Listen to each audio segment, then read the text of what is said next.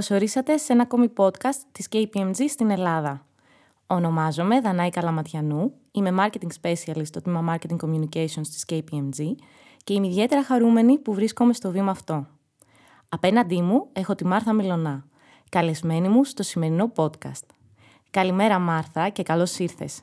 Χαιρόμαστε πολύ που σε έχουμε μαζί μας σήμερα. Και εγώ Δανάη μου χαίρομαι για τη σημερινή μας συνάντηση. Το Embrace Equity Talks πρόκειται για μια σειρά podcast τα οποία στοχεύουν να αναδείξουν την ανάγκη να στηρίξουμε τους συνανθρώπους μας και να τους προσφέρουμε τα εφόδια που χρειάζεται ο καθένας για να έχουν όλοι ίση πρόσβαση στις ευκαιρίες. Μέσα από αυτή την προσπάθεια θέλουμε να ενθαρρύνουμε την κοινωνία και τον επιχειρηματικό κόσμο να υιοθετήσει αυτή την καλή πρακτική και να πατάξουμε τους αποκλεισμούς και τις διακρίσεις. Έτσι, με αφορμή το φετινό μήνυμα της Παγκόσμιας ημέρας για τη γυναίκα, Embrace Equity, θέλουμε να σας συστήσουμε κάποιες προσωπικότητες της επιχειρηματικής και εμείς ζωής που εμπνέουν όλους εμάς. Και γιατί μας εμπνέουν; Μας εμπνέουν για το ήθος, αλλά και την πορεία τους. Πριν ξεκινήσουμε όμως τη συζήτησή μας με τη Μάρθα, θα ήθελα να πω δύο λόγια για την εταιρεία και το πόσο σπουδαία για μας είναι η υπόθεση αυτή. Συγκεκριμένα, στην KPMG ο σεβασμός προς τους άλλους έχει πρωταγωνιστικό ρόλο. Αυτός άλλωστε είναι και ο πυρήνας των αξιών μας και αυτό που πάντα πιστεύαμε. Στην KPMG δεν κάνουμε διακρίσεις ως προς το φύλλο, αλλά εστιάζουμε έμπρακτα αποκλειστικά στον επαγγελματισμό και την αξιοπρέπεια των ανθρώπων μας. Αξίζει μάλιστα να σημειωθεί πως η KPMG είναι η πρώτη εταιρεία που έκανε γυναίκα συνέτερο το 1995. Πρώτη ανάμεσα στις Big Four εταιρείες, την κυρία Δήμητρα Καραβέλη. Ενώ σήμερα το 55% των εργαζομένων μας είναι γυναίκες. Πάμε τώρα να γνωρίσουμε από κοντά την καλεσμένη μας. Η Μάρθα Μιλονά διαθέτει πολυετή πείρα ως διευθυντικός στέλεχος στο τομέα του ανθρωπίνου δυναμικού, στους κλάδους του τουρισμού, των ασφαλιών, των καταναλωτικών αγαθών, της διαφήμισης και της επικοινωνίας, καθώς και σε μη κερδοσκοπικούς οργανισμούς. Ενδεικτικά, κατήχε για 11 χρόνια τη θέση της Διευθύντριας Ανθρώπινου Δυναμικού σε μεγάλο πολυεθνικό όμιλο επικοινωνίας και στη συνέχεια, τα τελευταία 4 χρόνια, κατήχε το ρόλο του Senior Principal σε μεγάλη συμβουλευτική εταιρεία. Έκτοτε, συνεχίζει και δραστηριοποιείται ως ελεύθερος επαγγελματίας σύμβουλος σε έργα HR, ηγεσίας και Executive Team Coaching. Για 10 συνεχή έτη ήταν πρόεδρος του Συνδέσμου Δίκης Ανθρωπίνου Δυναμικού Ελλάδας. Είναι μέλος των Επιτροπών Women in Business, LININ, της Συμβουλευτικής Επιτροπής Executive MBA του Οικονομικού Πανεπιστημίου Αθηνών, του The Boardroom και του Just a Number. Είναι παντρεμένη και μητέρα δύο παιδιών. Μάρθα, από τη μεγάλη σου πορεία είναι εμφανές ότι έχεις βιώσει όλη τη μετάβαση στο σύγχρονο εργασιακό περιβάλλον. Θα ήθελα αρχικά λοιπόν να μοιραστείς μαζί μας πώς βλέπεις τις πρωτοβουλίες αναφορικά με το Diversity and Inclusion που εφαρμόζουν οι εταιρείες σήμερα και σε τι πιστεύεις ότι αξίζει να εστιάσουν ακόμη περισσότερο; Δανάη μου, σε ευχαριστώ πάρα πολύ για τα καλά σου λόγια. Η αλήθεια είναι ότι όταν ξεκίνησα την πρώτη μου δουλειά στο HR, μόνο οι πολυεθνικές εταιρείες είχαν συστήματα διοίκησης ανθρώπινου δυναμικού τότε επικρατούσε περισσότερο ο ρόλος του προσωπάρχη. Και παραδείγματος χάρη, ένας πυλώνας του HR που είναι η διαχείριση της απόδοσης μέσω συστημάτων αξιολόγησης, ειδικά δε του 360, έβρισκε μεγάλες αντιδράσεις. Ενώ η έννοια της κουλτούρας εταιρεία δεν υπήρχε καν στο λεξιλόγιο, και ούτε επίσης η έννοια της διαφορετικότητας και της συμπερίληψης. Από τότε, ευτυχώς, τα πράγματα έχουν αλλάξει προς το καλύτερο σε όλους τους τομείς της ηγεσίας των εταιριών. Και φυσικά και στο HR, που είναι και ο βασικός πυλώνας ενεργοποίησης και υποστήριξης των ενεργειών αυτών της πολυμορφίας και της ενσωμάτωσης. Να αποσαφηνίσουμε ξανά και πολύ γρήγορα για αυτούς που μας ακούν. Τι είναι για σένα αυτή η πολυμορφία και η ενσωμάτωση που προανέφερες, για τις οποίες πια γίνεται λόγος όλο και πιο συχνά στο εταιρικό περιβάλλον και όχι μόνο; Ε, Δανάη, ναι, όντως αξίζει να κάνουμε μια διευκρίνηση και σε ευχαριστώ που το ανέφερες. Diversity, λοιπόν, θα έλεγα ότι είναι το μείγμα, η ποικιλομορφία που περιλαμβάνει το πλήρες φάσμα των ανθρώπινων διαφορών και ομοιότητας. Inclusion, η συμπερίληψη δηλαδή, είναι το πώς θα κάνουμε το μείγμα αυτό να δουλέψει. Και είναι η ένταξη αυτή που ξεκλειδώνει τη δύναμη της διαφορετικότητα. Και θα έλεγα ότι η ένταξη αυτή είναι και το νέο νόμισμα της δύναμης, της επιρροής και της αποτελεσματικότητας μέσα σε ένα εταιρικό περιβάλλον. Και τι θα έλεγες για το equity, που αποτελεί και το φετινό μήνυμα της Παγκόσμιας ημέρας για τη γυναίκα; Το οποίο μπορούμε να πούμε ότι συγχαίεται πολλές φορές στο μυαλό κάποιων και με το equality. Ε, ναι, έχεις δίκιο. Πολλές φορές, πολλές φορές όντως μπερδεύεται το equity με το equality, ενώ δεν είναι καθόλου συνώνυμα. Και οι δύο αυτές έννοιες όμως έχουν να κάνουν με τον τρόπο που αντιμετωπίζονται οι άνθρωποι. Equality, ισότητα δηλαδή, είναι η υπόσχεση σε ίση πρόσβαση σε ευκαιρίες, πρόοδο, υποστήριξη και ανταμοιβή για όλους, χωρίς να λαμβάνει υπόψη τις επιμέρους ανάγκες των ατόμων. Ενώ το equity τι είναι, είναι η εκπλήρωση της υπόσχεσης αυτής. Δηλαδή η άρση των συμπεριφορικών και διαρθωτικών εμποδίων στην εκπλήρωση της υπόσχεσης. Και τι αναγνωρίζει, αναγνωρίζει ότι κάθε άτομο έχει διαφορετικές συνθήκες. Προσπαθεί να κατανείμει τους ακριβείς πόρους και τις ευκαιρίες που χρειάζονται για να πετύχει ένα ίσο αποτέλεσμα, προσπαθώντας συγχρόνως να προσδιορίσει και να αποκωδικοποιήσει τις ειδικές ανάγκες των ατόμων. Για να επιβιώσουν οι εταιρείες Δανάη χρειάζονται ταλέντα. Ταλέντα που να ταιριάζουν με την πολυπλοκότητα του κόσμου στον οποίο λειτουργούν. Και για να ευδοκιμήσουν, πρέπει να ξεκλειδώσουν τη δύναμη και τις δυνατότητες όλων των ταλέντων. Για να γίνουν όμως αυτά, η διαφορετικότητα και η συμπερίληψη είναι το κλειδί. Γιατί; Γιατί μεγιστοποιεί την απόδοση των ατόμων, των ομάδων και των οργανισμών. Τώρα ξεκινώντας και ξαναγυρνώντας την αρχική σου ερώτηση στο τι πιστεύω ότι πρέπει να κάνουν οι εταιρείες περισσότερο στο θέμα του diversity, equity and inclusion, θα έλεγα ότι γράφονται πολλές και πολύ ωραίες διαφημιστικές δηλώσεις. Γίνονται πάρα πολλές ενέργειες branding για το, σκοφτό, για το σκοπό αυτό. Παραδείγματος χάρη, είμαστε μια εταιρεία που υιοθετεί πολιτικές για τη διαφορετικότητα, κυρίως βάσει φύλου. Αυτό είναι πάρα πολύ τώρα στην επικαιρότητα. Όμως η ένταξη της διαφορετικότητας δεν είναι μόνο βάση φύλου, αλλά αξίζει να περιλαμβάνει ενέργειες ένταξης για όλες τις εκφάνσεις της διαφορετικότητας, όπως την ηλικία, το σεξουαλικό προσανατολισμό, το θρήσκευμα, την αναπηρία και ακόμη και τον τρόπο σκέψης.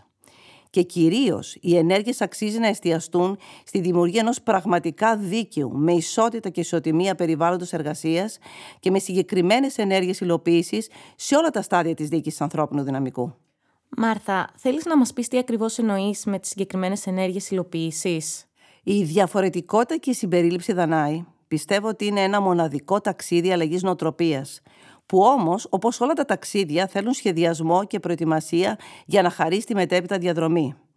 Οι εταιρείες παγκοσμίως έχουμε ακούσει ότι δαπανούν περισσότερα από 8 δισεκατομμύρια δολάρια ετησίως σε προγράμματα ποικιλομορφίας και ενσωμάτωσης. Όμως η πραγματική πρόοδος αργεί. Ενώ η σωστή εφαρμογή των προγραμμάτων αυτών είναι πάρα πολύ κρίσιμη, κρίσιμη όσο ποτέ άλλοτε, υπό το πρίσμα και των απαιτήσεων της βιωσιμότητας και του ECG, δηλαδή του Environmental, Social και Governance. Και Δανάη, ξέρεις, υπάρχουν βασικές, βασικά εταιρείες που δεν ξέρουν από πού να ξεκινήσουν αυτό το ταξίδι. Μάλιστα. Άρα, τι θα μπορούσαν να κάνουν οι εταιρείες αυτές; Η ηγεσία των εταιριών και οι διευθύνσει του ανθρώπινου δυναμικού νομίζω ότι θα πρέπει αρχικά να ακούσουν τους ανθρώπους τους, να κατανοήσουν τα βαθύτερα αίτια και να ανακαλύψουν τις πραγματικές αιτίες των λόγων για τους οποίους δεν έχουν τόσο πολύ πολυμορφία και ενσωμάτωση όπως θα ήθελα να είναι. Παραδείγματος χάρη, μπορούν να χρησιμοποιήσουν διαγνωστικά εργαλεία προς διερεύνηση και στη συνέχεια να ελοπίσουν στοχευμένες παρεμβάσεις. Κυρίως όμως αξίζει να απαντήσουν στην ερώτηση.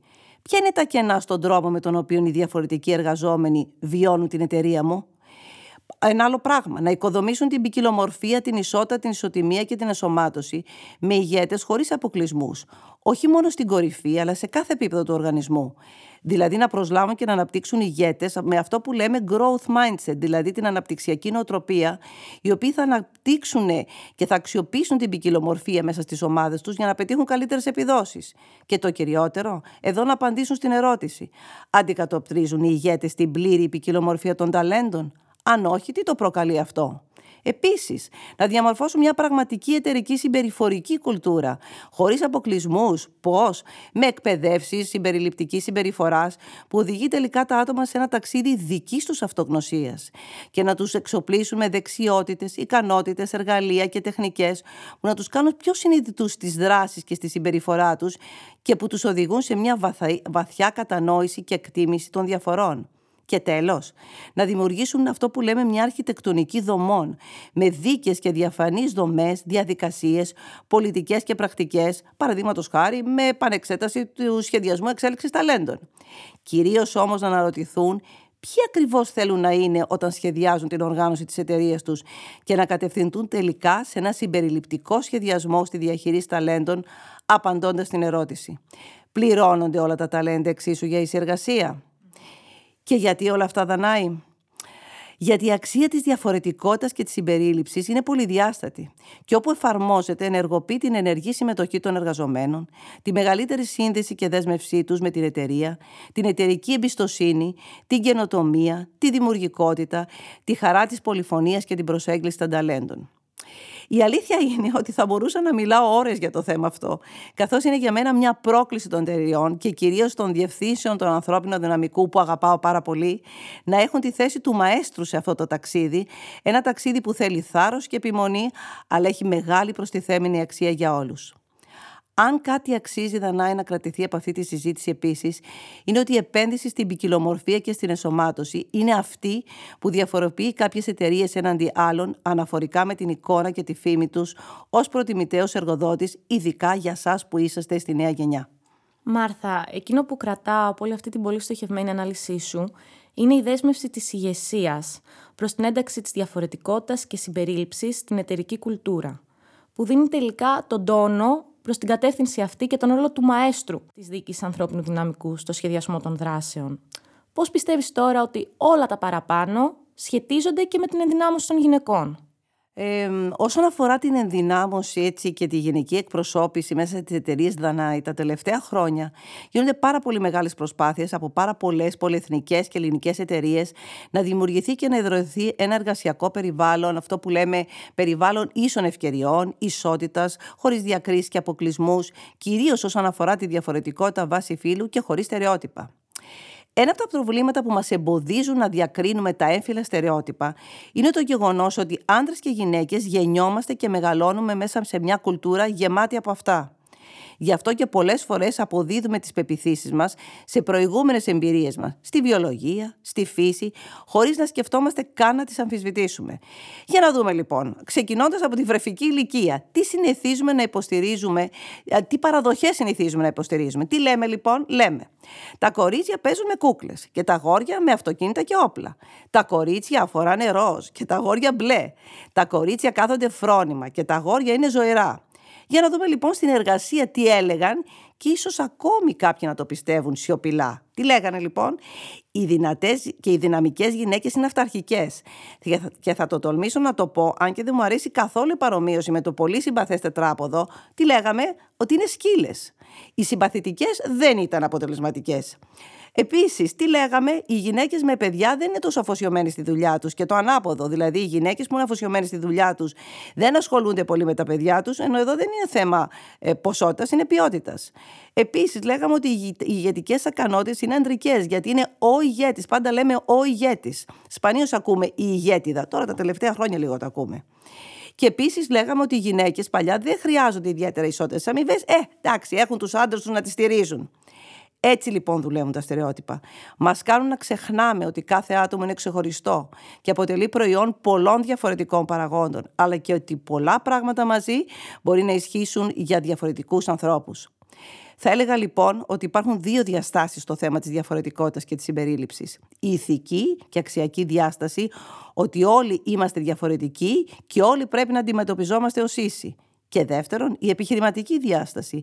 Καθώς από μελέτες έχουμε δει ότι όσο πιο ετερογενείς είναι οι ομάδες, τόσο μεγαλύτερη η ροπή τους προς την καινοτομία. Και επίσης, όπου οι άνθρωποι έχουν την αίσθηση του ανήκειν, έχουν μεγαλύτερη αποδοτικότητα και αφοσίωση. Μιας και το αναφέρεις, έχεις ποτέ αντιμετωπίσει Μάρθα στερεότυπα στο εργασιακό σου περιβάλλον; Ε, ναι, έχω δυστυχώς αντιμετωπίσει. Παραδείγματος χάρη, έχω δουλέψει στο παρελθόν σε εταιρεία όπου η διαφορετικότητα ήταν δύσκολο να γίνει αποδεκτή.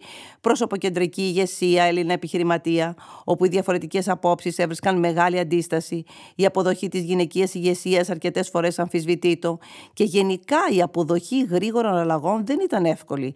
Γι' αυτό έχει σαν αποτέλεσμα ένα μεγάλο turnover, απώλεια ταλέντων, μη προσέλκυση ταλέντων και τελικά και για πολλούς άλλους λόγους πτώχευσε της εταιρείας. Ενώ έχω εργαστεί σε εταιρεία όπου όλα τα ανωτέρω δεν υπήρχαν.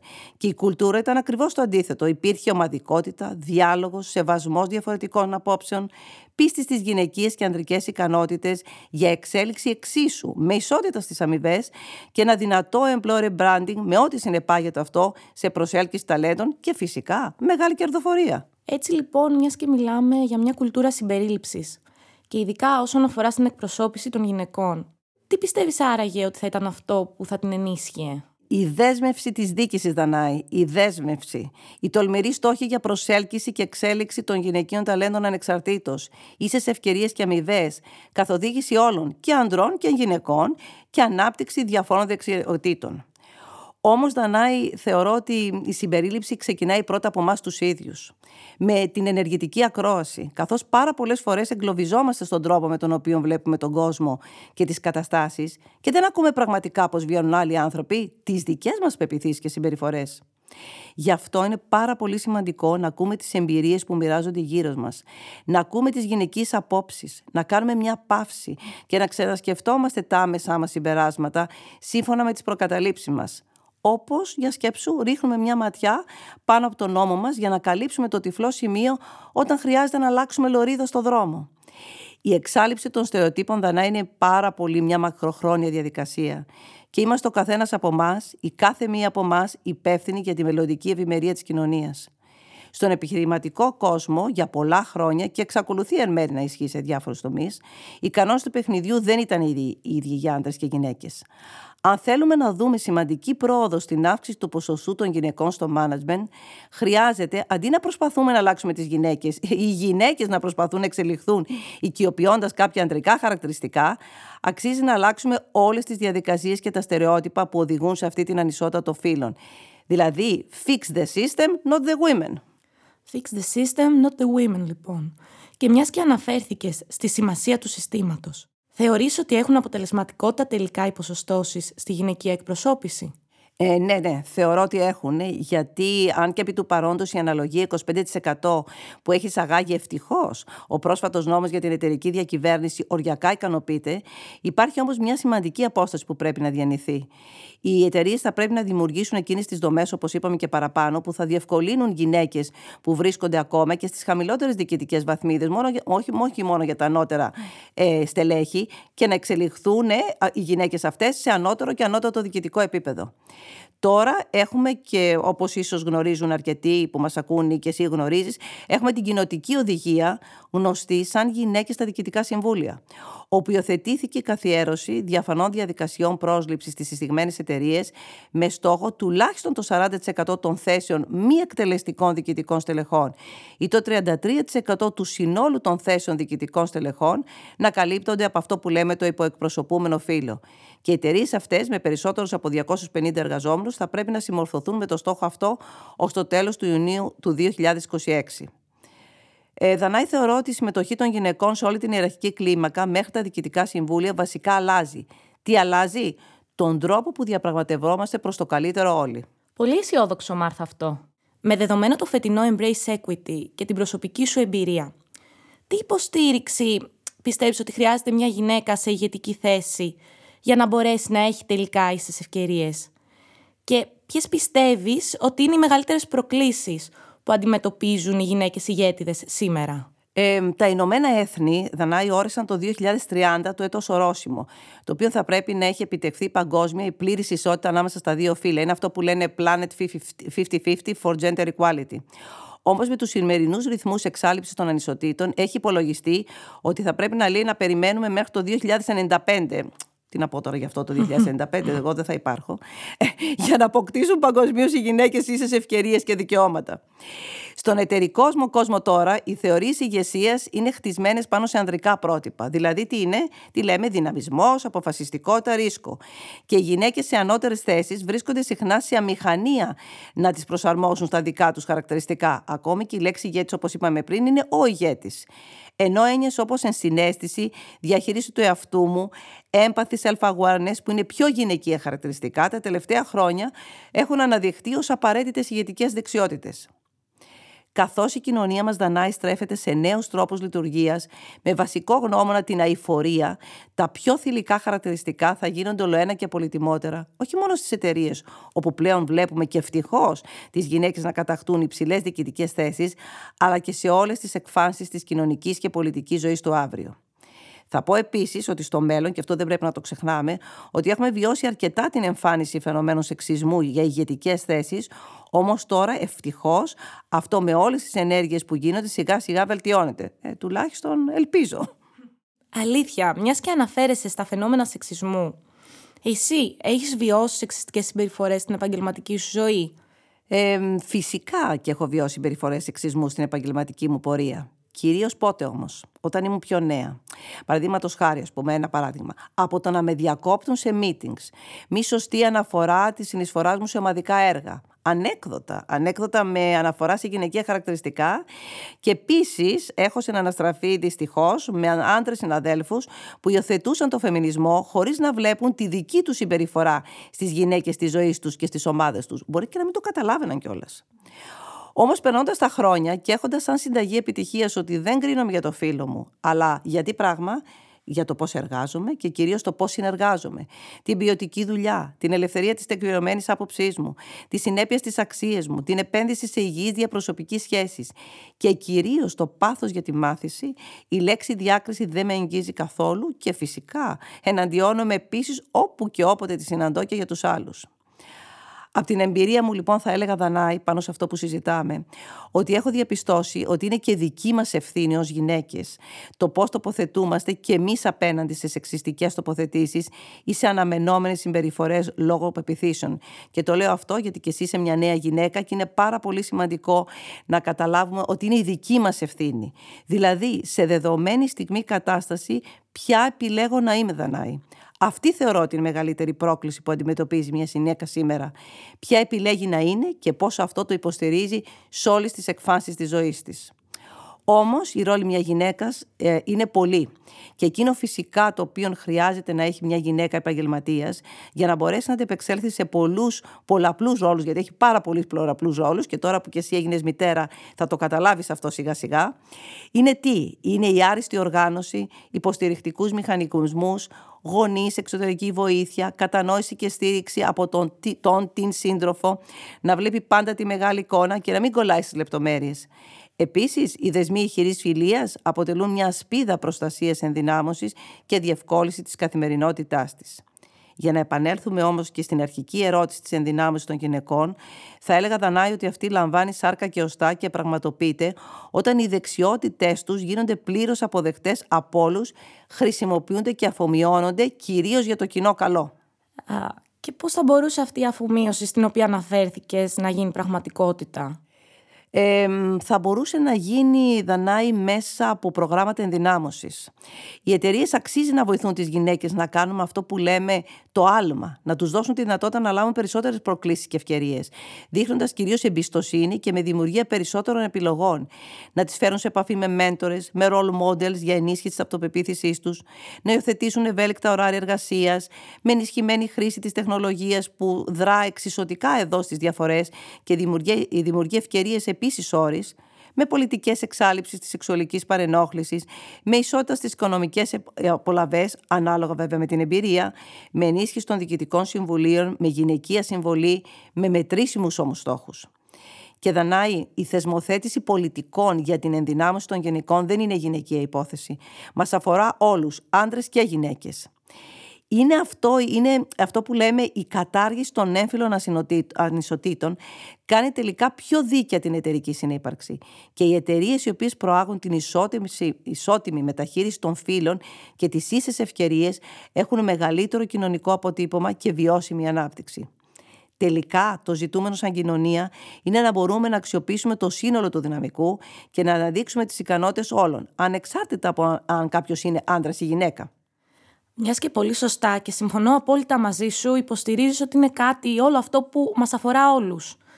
Τι θα πρότεινες να κάνουμε ο καθένας από εμάς ξεχωριστά; Πώς μπορούμε δηλαδή να συνδράμουμε έτσι με τον τρόπο μας για να κάνουμε το equity πράξη σε όλες τις εκφάνσεις του;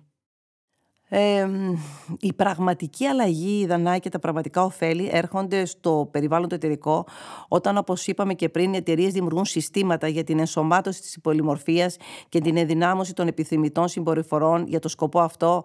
Αλλά πρέπει να υπάρχει και λογοδοσία και δράση. Δεν αρκούν μόνο τα συστήματα, χρειάζεται να υπάρχει λογοδοσία και δράση συγχρόνως. Ε, γιατί ξέρουμε ότι όταν οι εταιρείες δημιουργούν συστήματα που τους επιτρέπουν, να, επιτρέπουν στα άτομα να ευδοκιμήσουν, ολόκληρος ο οργανισμός ανθίζει. Και όταν λέω δράση, τι εννοώ; Εννοώ τη βιωματική μάθηση για αλλαγή προκαταλήψεων, γιατί όταν μπαίνει στα παπούτσια του άλλου, ενεργοποιείται η ενσυναίσθηση που απαιτείται για την αλλαγή αυτή. Η ισότητα των φύλων και η συμπερίληψη είναι καθαρό κέρδος για την εταιρεία στο σύνολό της. Δεν είναι απλώς το σωστό, είναι και το έξυπνο. Όμως και εμείς, Δανάη, σαν μέλη αυτής της κοινωνίας, ως οικογένεια, ως εκπαιδευτικό σύστημα, ως μέλη των εταιριών, ως συνεργάτες των εταιριών, οφείλουμε να ακούσουμε, να αμφισβητήσουμε τις βαθιές ριζωμένες προκαταλήψεις και να ρωτήσουμε τους άλλους τι χρειάζονται για να ανθίσουν και να εξελιχθούν και ειδικά, μιας και τώρα μιλάμε για γυναίκες, τι χρειάζονται οι γυναίκες για να ανθίσουν και να εξελιχθούν. Και ατομικά επίσης χρειάζεται να προσέξουμε τις λέξεις που χρησιμοποιούμε. Να χρησιμοποιούμε φράσεις και λέξεις που προάγουν την εξέλιξη. Και όχι γλώσσα η οποία ενισχύει δομές εξουσίας, ρητά ή σιωπηρά. Να μιλάμε με σαφήνεια και ευαισθησία, ακόμη και όταν διαφωνούμε με άλλους, αναγνωρίζοντας τις βιωμένες πραγματικότητές τους. Καταλαβαίνω λοιπόν ότι όλοι χρειάζεται να είμαστε ιδιαίτερα προσεκτικοί στον τρόπο που επικοινωνούμε. Όχι γιατί πρέπει, αλλά γιατί είναι κάτι που έχει γίνει βίωμα και αξιακή βάση μας. Τώρα θα ήθελα να σε ρωτήσω έτσι κάτι πιο προσωπικό. Υπήρξε φορά, Μάρθα, που πήρες κάποια απόφαση στην προσωπική σου ζωή που επηρέασε την επαγγελματική σου εξέλιξη ή κάποιες ευκαιρίες που είχαν παρουσιαστεί στη ζωή σου; Ε, ναι, ναι, Δανάη. Όταν προσπαθείς να συνδυάσεις επαγγελματική και οικογενειακή ζωή, τα πράγματα δεν είναι πάντα ρόδινα. Θα έλεγα σχεδόν ποτέ ρόδινα. Κάποιες φορές θα χρειαστεί να κάνεις εσύ πίσω και άλλες φορές θα χρειαστείς να κάνουν άλλοι πίσω για σένα. Παραδείγματος χάρη, όταν μετακομίσαμε τον άντρα μου στη Γαλλία λόγω επαγγελματικής του εξέλιξης, μόλις είχα γεννήσει την κόρη μου, επέλεξα τότε να παρετηθώ και να ξαναενταχθώ στην εργασία μου μετά από έξι χρόνια, αφού κάνει και το δεύτερο παιδί μου. Όμως ήταν για μένα μια συνειδητή επιλογή της απόφασης να συνδράμω τον άνδρα μου στο νέο του ξεκίνημα στο εξωτερικό και να απολαύσω την ανατροφή των παιδιών μου, της κόρης μου και μετέπειτα του γιού μου στα πρώτα τους χρόνια και να κάνω και σπουδές που με ενδιέφεραν πάνω στη γραφολογία. Ήταν λοιπόν για μένα μια συνειδητή θυσία για το κοινό οικογενειακό καλό, που όμως επαγγελματικά ομολογώ ότι μου κόστησε στην εξέλιξή μου. Θα έλεγα ότι με πήγε πίσω. Έτσι, πίσω σε μια περίοδο μεγάλης επαγγελματικής ευμάρειας. Μιλάμε για τα χρόνια 1993-1999, όπου μεγάλες πολυεθνικές εταιρείες εγκαταστάθηκαν στην Ελλάδα, εταιρείες κινητής τηλεφωνίας ιδρύθηκαν, νέες τράπεζες άνοιξαν και στο χώρο του HR τότε όντως υπήρχαν πάρα πολύ μεγάλες ευκαιρίες. Όμως μπήκα ξανά στο χώρο του HR και έκανα καριέρα, θεωρώ ενδιαφέρουσα. Τουλάχιστον προσωπικά εγώ έτσι τη βίωσα. Από τη πλευρά του όμως και ο άντρας μου και όλη η οικογένεια με στήριξε όταν θέλησα να ασχοληθώ εκτός της δουλειάς μου ε, και μετακινά ως πρόεδρος του ΔΑΔΕ. Έτσι, δουλειά που επέφερε και ανασχόληση που επέφερε πάρα πολλές ώρες απουσία μου από το σπίτι. Ώρα λοιπόν θα έλεγα ότι είναι θέμα καλού προγραμματισμού, σύμπνοιας, κοινών οικογενειακών στόχων, διαβίου μάθησης, ε, και να έχεις και ένα καλό άστρο εκεί ψηλά. Πολύ σωστά. Πώς θα ήθελες να κλείσουμε τη σημερινή μας πολύ ενδιαφέρουσα συνάντηση; Για την οποία και σε ευχαριστούμε ιδιαίτερα. Έτσι, κάτι τελευταίο που θα ήθελες να μοιραστείς μαζί μας, Μάρθα. Ε, ναι, θα ήθελα, αυτό που θα ήθελα να πω και ισχύει και για άντρες και για γυναίκες είναι ότι αν αναζητάς τον άνθρωπο που θα σου αλλάξει τη ζωή, κοίτα απλά στον καθρέφτη. Όλα δανάη ξεκινούν από τη δική μας αντίληψη για τον εαυτό μας και τη δική μας εξέλιξη στην άρση των στερεοτύπων σε όλους τους τομείς της ζωής μας. Γιατί όπως είχε πει και ο Νέλσον Μαντέλα, Κανείς δεν γεννιέται μισώντας κάποιον για το χρώμα του δέρματος, την καταγωγή, τη θρησκεία ή άλλα χαρακτηριστικά του. Οι άνθρωποι χρειάζεται να μάθουν πώς να μισούν. Και αν μπορούν να διδαχτούν το μίσος, μπορεί να διδαχτούν και την αγάπη. Γιατί η αγάπη έρχεται πιο φυσικά στην ανθρώπινη καρδιά παρά το αντίθετο. Μάρθα μου, σε ευχαριστώ ειλικρινά πολύ για την τόσο επικοδομητική συζήτηση που είχαμε σήμερα. Μια συζήτηση που δίνει τροφή για σκέψη σε όλους μας. Επίσης, θα ήθελα να ευχαριστήσω το Αμερικανικό Κολέγιο Ελλάδος για τη φιλοξενία των podcasts. Ευχαριστώ και εγώ γιατί, και μέσω εσού και την KPMG για την πρόσκληση αυτή και σένα προσωπικά Δανάη για τον πολύ δροσερό διάλογό μας.